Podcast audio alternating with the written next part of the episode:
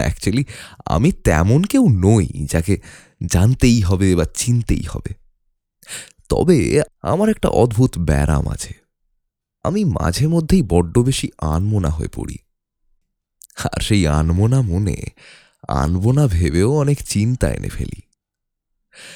কখনো সেগুলো বোকা বোকা, কখনো আবার খুব একে, আবার কখনো বড্ড বেশি ম্যাচিওর মাঝে মাঝে নিজের মনকে নিজেরই বিশ্বাস হয় না।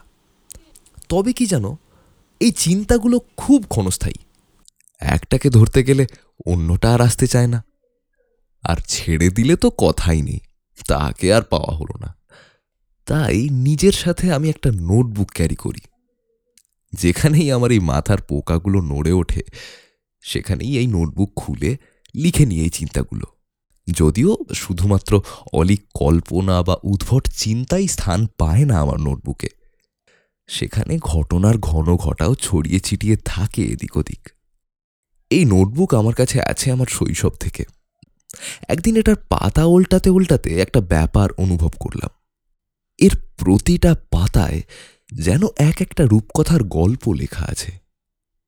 স্বপ্ন, কল্পনা বাস্তবতা আর আমার চারপাশে ঘটা বিভিন্ন ঘটনা যেন একসাথে মিলেমিশে একটা আস্ত ফেয়ারি টেল তৈরি করে ফেলেছে।